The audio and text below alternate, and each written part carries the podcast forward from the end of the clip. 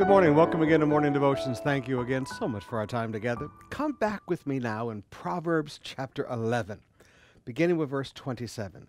Whoever diligently seeks good seeks favor. When you seek to benefit other people, you're actually seeking favor favor with God and favor with man. Now, you need to understand that people go into all the beautiful spiritual things that bring the favor of God and the beautiful spiritual things that bring the favor of man upon our lives, and we get all caught up in all that ethereal. Well, here's just a dirt simple practical thing. When you seek good, when you seek the benefit of others, it brings favor to your life. You're actually seeking favor.